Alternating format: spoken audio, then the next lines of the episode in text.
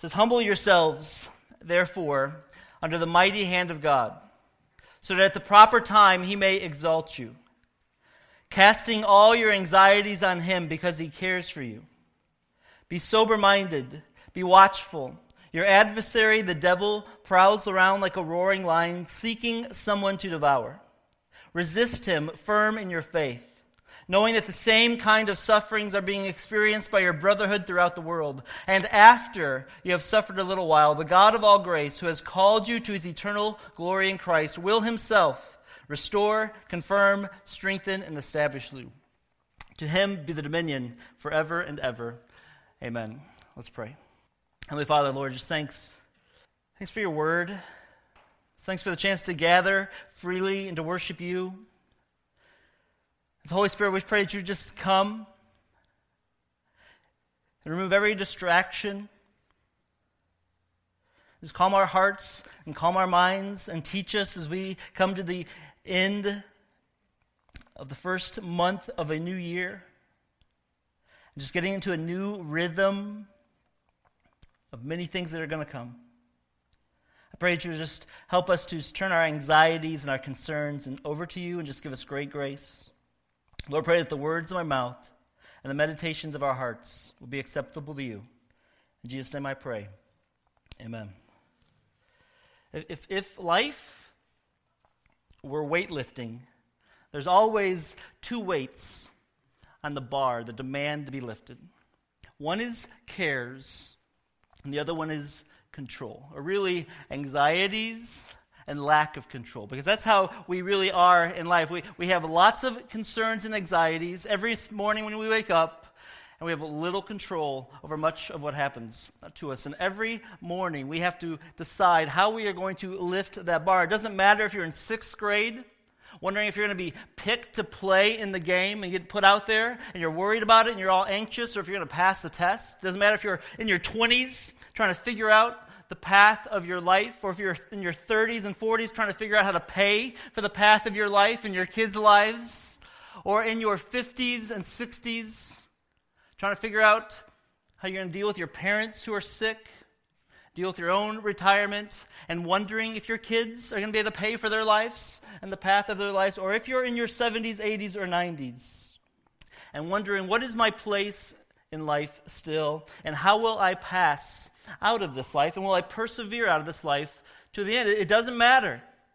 Whatever age group you're in, we, we all wake up every single day, and life is with this weight on us. It's either cares and control, or anxiety and our lack of control, and how we are going to deal with it, and how you lift that weight. Or more precisely, who lifts the weight matters for your joy and your spiritual progress. And the wrong lifting leads to choking out the Word of God in our lives. That's what Mark chapter 4, verses 19 says anxieties of the world and the deceitfulness of riches chokes out the Word. And how we handle this weight, these anxieties, these concerns of life matters. And these weights are seen even in the most mundane of tasks. I mean, even just buying jeans. There's a study that just came out this past week that they, they said that the does anybody wear anybody wear jeans still? Levi's? You wear you wear jeans? I wear jeans almost every single day of my life. They, they did a new study that just came out that said that the age to stop wearing jeans this past week is 53 um, and not because, not because you uh, shouldn't, you don't look good in your jeans, but because it's so stressful to find a pair of jeans that fit after 53. And it just, it takes so much energy and effort. And so they say that the age you should probably stop wearing jeans is 53. That's a weight. That's anxious. You, you spend hours doing that. This is the anxieties of life. And how you lift those things, or who lifts those things, matter. And in 1 Peter, Paul, Peter was writing to the church. In the context of 1 Peter, it's a group of people, it's a church, a community of faith who are enduring great persecution. Anytime the church is persecuted around the world, that group of people, they go to the book of 1 Peter because it's really about persecution and how you're going to endure. And the context of this book, for the people that first heard it the first time, wasn't just about buying jeans. The context was they were under deep persecution for their faith, for being Christians. They were losing their homes, they were losing their jobs. People weren't sure if they were going to get married, and the concerns were will my house be there tomorrow when I go home? Will my church still be there? Will the people I just worshiped with on Sunday, will they still be there when I come back? Will, my, will I ever get to marry someone? Or am I so marked from society that there'll never be anyone I can marry? Those were the deep concerns that Peter was talking to a group of people under great persecution who had anxieties and they were dealing with the struggles of life and the cares of life. And he sends them this letter and he wraps it up with these things. This is the last thing that he says to them. He says, Humble yourselves, therefore, under the mighty hand of God, so that at the proper time he may exalt you. Anxieties are real, aren't they? We all carry these cares, but their anxieties are not necessarily sinful. Paul just, Peter just says, I cast all your anxieties. The Apostle Paul actually wrote in Corinthians, he says, Life is difficult. I'm getting physically abused. I'm getting you know, attacked and persecuted for my faith because then I have all the anxieties of the care of the church on him. And anxiety is real and it's not necessarily sinful to have these cares, but Peter does give us a way to, to look at this. And he, he broke this little passage down. There, there's an attitude that he wants people to have, there's an action, there's an adversary, and there's an assurance, or there's an after. And we just really want to look at the action. But why is negativity, or why, why was there such a weight to anxiety? Why did many of you wake up this week with the first thing that came to your mind was, now, oh, it's a wonderful day? But the burden that you fell asleep with last night. Or the concern of this next day. What's going to happen?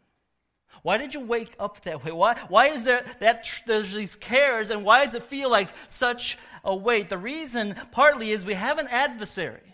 There is an evil one, it says, who, who says that be sober minded, be watchful. Your adversary, the devil, he prowls around like a roaring lion, seeking someone to devour. We, we have an adversary, the evil one, who, because of his fall, he brought the rest of the people into fall. He came and tempted Adam and Eve. They sinned in rebellion against God. God said, Hey, this is the way it's supposed to be. It's perfect. It's wonderful. You wake up every day in the Garden of Eden happy. And then they were deceived and they fell for it and they rebelled against God. So sin entered into the world. And because of that, there's been this separation between us and God. And the great hope for us as Christians is that Jesus came into our world, took on our sin, took on our guilt, went to the cross, died for our sin, rose again, and gave us mercy. That's how we started 1 Peter chapter 1. That's why I wanted Tom to read that today. That's where we stand with these weights. Blessed be the God and Father of our Lord Jesus Christ. According to his great mercy, he's caused us to be born again to a living hope through the resurrection of Jesus Christ. Which means, if you're not a follower of Jesus Christ this morning, if there's never been a time when you've seen yourself as rebel- in rebellion against God, saw the hope in Jesus, confessed your sin, and turned to Him, the rest about what I'm going to say won't help you with your anxieties. What will help you the most is even right now just turning to Jesus and asking Him to rescue you. But because, if you're a Christian, because of what Jesus Christ has done for us. Peter can say to these people who are dealing with unbelievable persecution and weights and anxieties and stresses and all their cares, he can give them some help. And what he says to them is first of all, there's an attitude to accept. You gotta be really careful when you read your Bible that you don't read your Bible like you're the only person the Bible was written to. The books of the Bible, these letters were written to the church, to a group of people corporately. This is a very corporate, every time you read the Bible, it's a corporate call, it's a corporate letter, it's, it's for the whole truth. So Paul says to this group of people corporately as one, he says, You, you persecuted church people. You're going through very difficult times. The, the weight of carrying your anxieties and your, your lack of control is overwhelmed, but you together humble yourselves. And he starts out in verse 5. He says, Hey, tell, tell, tell, the elders among you, exhort the elders among you, shepherd the, the flock of God among you, exercising oversight, not under compulsion, but willingly, not with shameful gain, but eagerly. And it tells the youngers to submit to their authority. But it says then in verse 5, likewise, you are, are younger, be subject to the elders, clothe yourselves. And then it says, all of you with humility toward one another, for God opposes the proud but gives grace to the humble. And Peter says to them, Humble yourselves and accept this attitude of humility. And it says, Humble yourselves under the mighty hand of God, which, which seems almost comical. Is there any other option? It's the mighty hand of God we are called to humble ourselves over, but that's the problem. We all naturally don't want to humble ourselves under the mighty hand of God. In the Old Testament, the mighty hand of God is emphasized always in demonstrating God's power. It was the mighty hand of God that delivered the nation of Israel out of Israel and out of Egypt and divided the Red Sea. That's who the God we have. And we are called to humble ourselves under him, but we don't do that as often as we should. And Peter says there's an attitude he wants you to accept. And, and the reality is, you may hate the weight. You, you may hate the weight every morning of waking up with your anxieties and your out of controlness of your life. You, you may hate it. And it, it wears you down, and you feel it in your bones and in your body and your experience and how you handle it. You may absolutely hate the weight of your cares and anxieties. But we are naturally bent every single day because of our pride and rebellion against God to daily try to lift it ourselves. We do. I mean, we, we hate the anxiety. We hate the weight. We hate that we're out of control. We, can't, we hate that we have to lift this thing. But we, even as Christians, we, we naturally, our natural bent is to say, you know what? I'm going to wake up today and I'm going to pick it up again. And we do it in so many ways. We, we create this mirage that we have some control over stuff. And we can try to control ourselves. And the pride of that is you think you can control something. And people slip into addictions because of their desire for control and try to have something for them. Or we just make lesser God. And this is our, all the ways pride's expressed in our lives. With the, the thing that we hate we don't want to humble ourselves for we, we still want to naturally lift it up. And so pride expresses itself by just this creating this mirage of control or making lesser gods. And so we, instead of going to God, we go to food and we comfort eat. And we chow the bag of chips. Or we go with our family and we make it all about family and life's about family and everything's about family. And your family can be the biggest God. Or Wi Fi becomes our thing. We go to the internet and we look at porn, or we watch something we shouldn't watch, or we drown our minds with a movie and soothe ourselves. Or we go to work and we work really hard and make work our thing, or wrong relationships or weak worship and we just don't care. We just stumble in and we just toss up something. Well, we want others to fail because we are struggling under anxiety. We got pressures, and but if somebody else fails, and then you can tell somebody else about it. Oh, there's nothing like a good piece of juicy gossip when you're going through a difficult time. Oh, really? That happened to them? Oh, that's terrible. But deep down, the lesser God is yes. Someone's got it worse than me today. And we feel a little bit better about ourselves. Or the big three money, sex, and power, all of them are lesser gods that we try to use instead of humbling ourselves. And God says it's all pride. It's all pride. The mirage of control and making lesser gods, it's all pride. Humble yourselves, he says, therefore, under the mighty hand of God. And the action that he says to do this is by accepting this attitude of humility. But how do you do that? By casting your cares on God. Look in verses 5 and 6. There is no period after the you.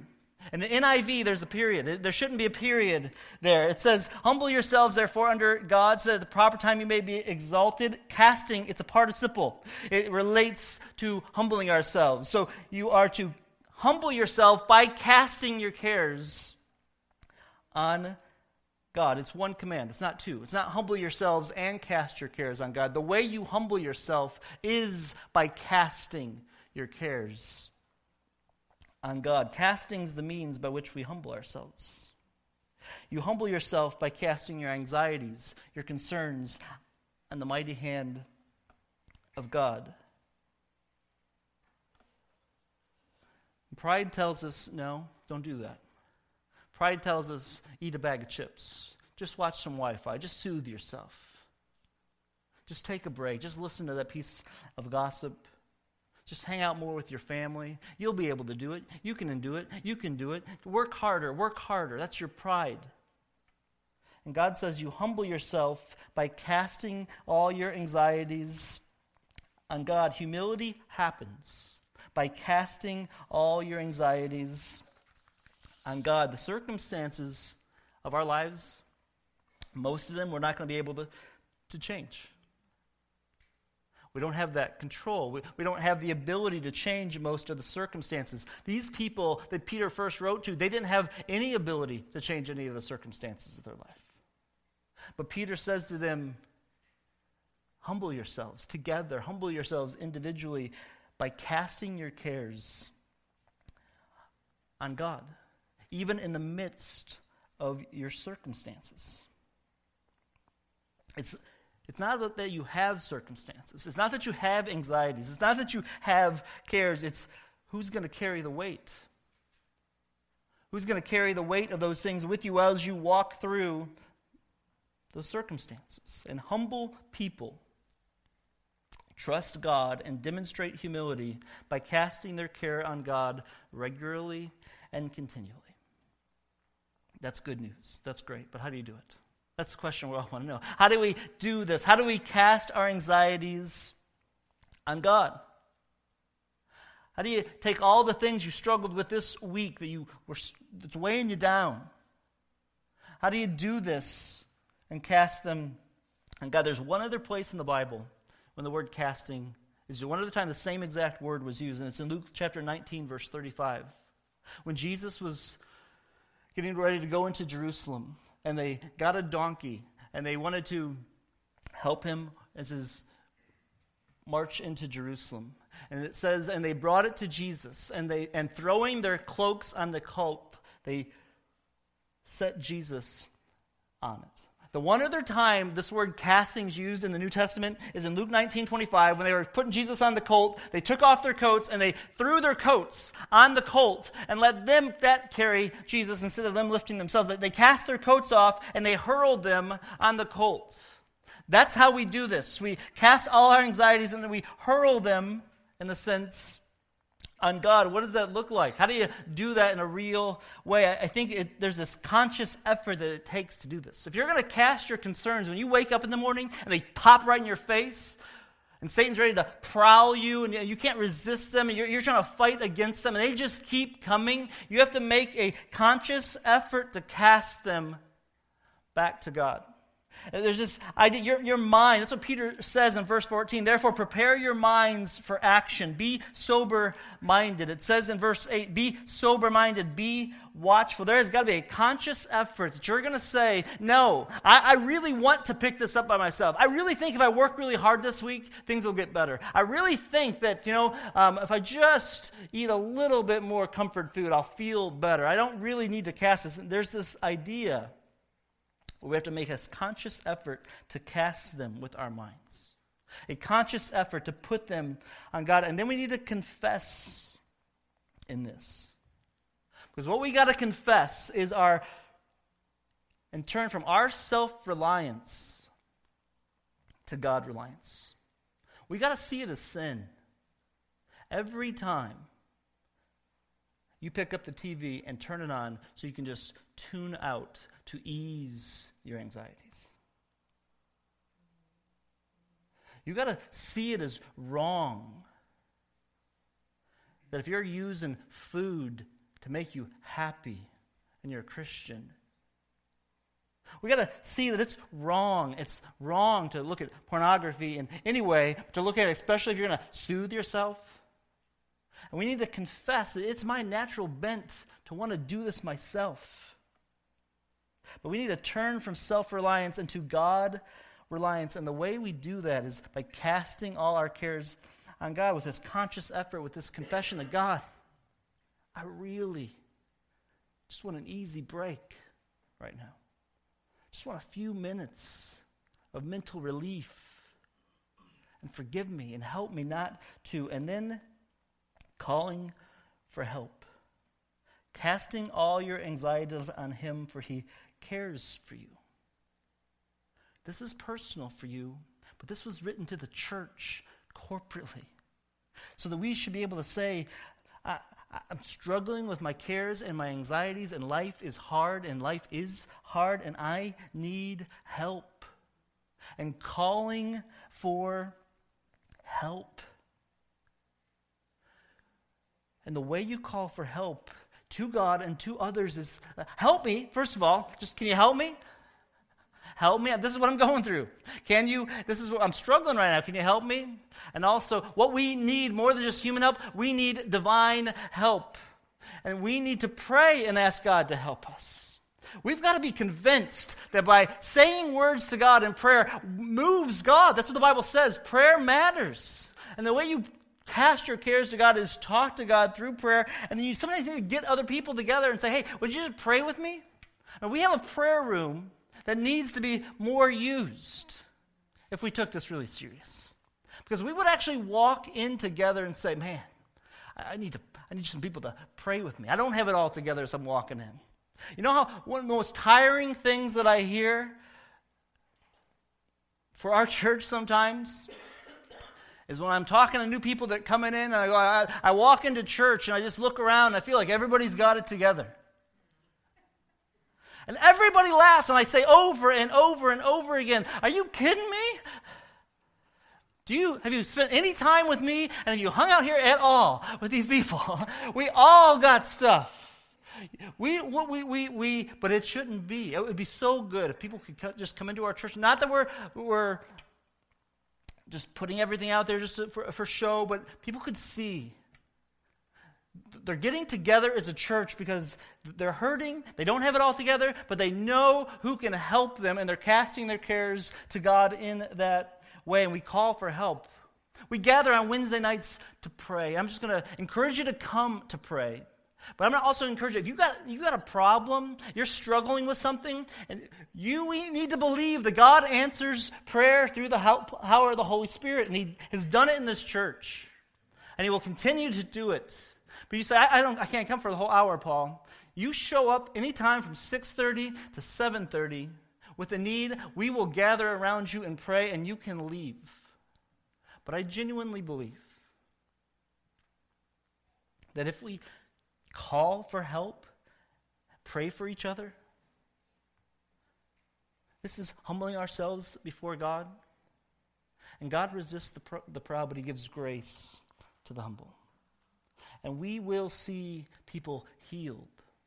We will see addictions broken. We will see families being brought back together. And we will see those things never happen, but people who are going through them unbelievably sustained because they brought them.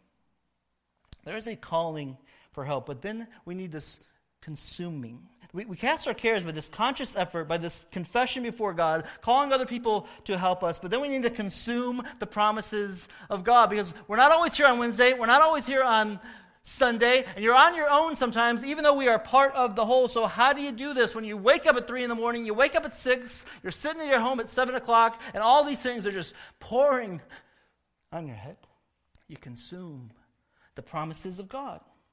So this is an exact quote from Psalm 55, 22. Cast your burden on the Lord, and he will sustain you. He will never permit the righteous to be moved. You're struggling with decisions? Psalms 32, 8 says, I will instruct you and teach you in the way you should go. I will counsel you with my eye upon you.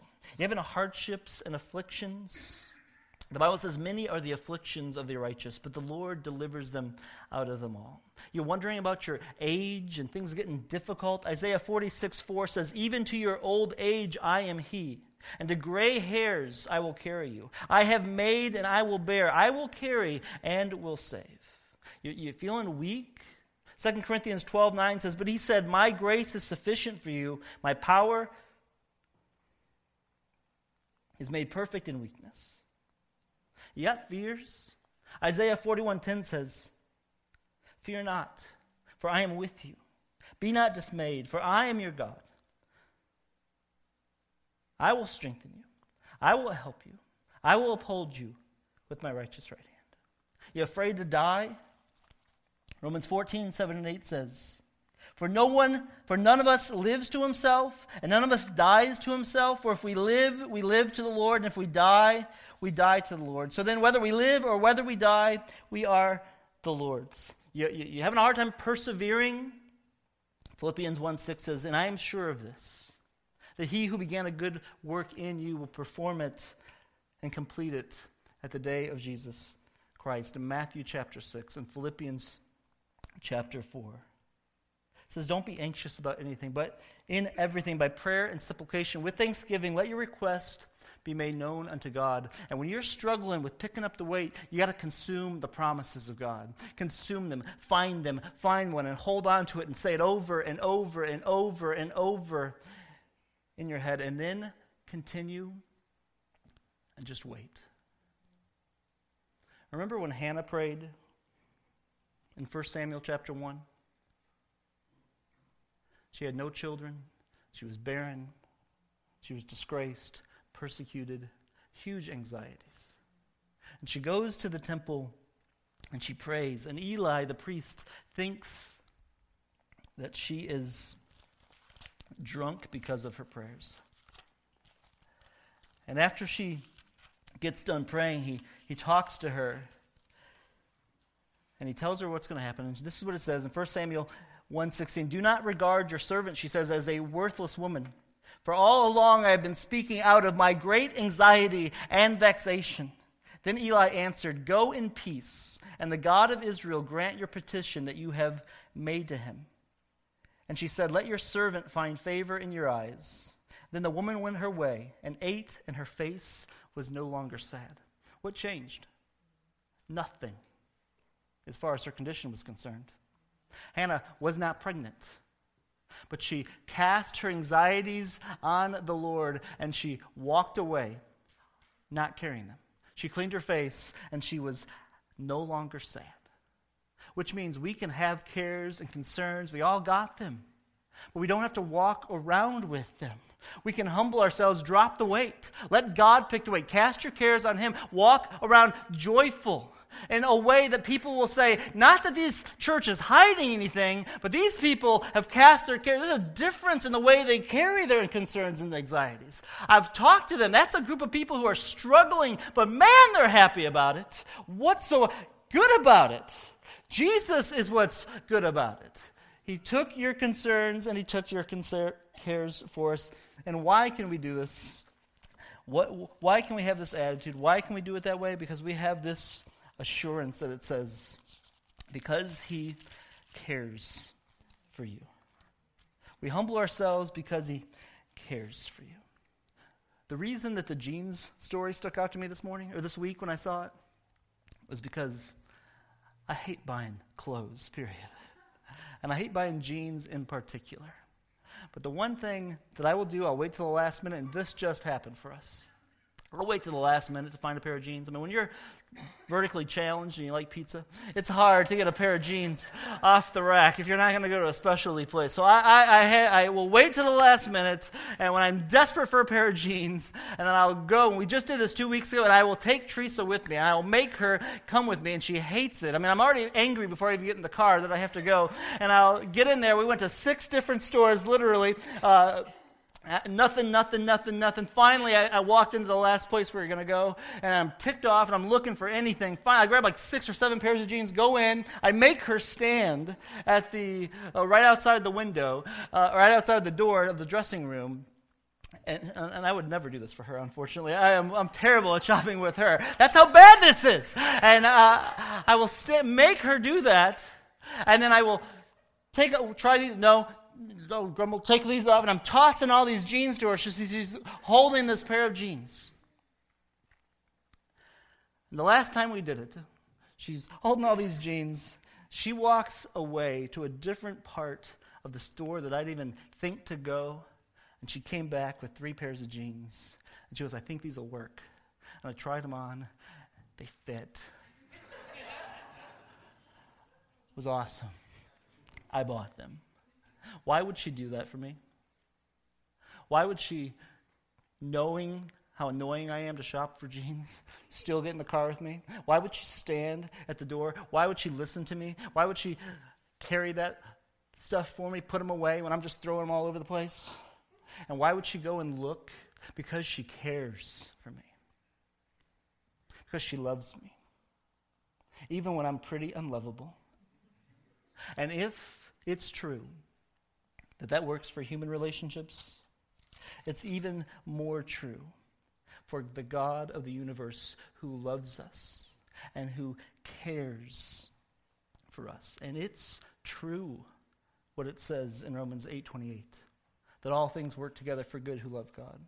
And it is true that it says in Romans 8:32 that what should, shall we say to these things? If God is for us, who can be against us? He who did not spare his own son, but gave him up for us all. How will he not also with him graciously give us all things?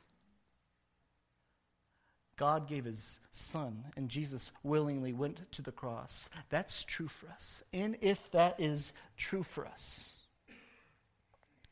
that's a greater love than a husband can give to his wife, and it's a greater love than a wife can give to his, her husband.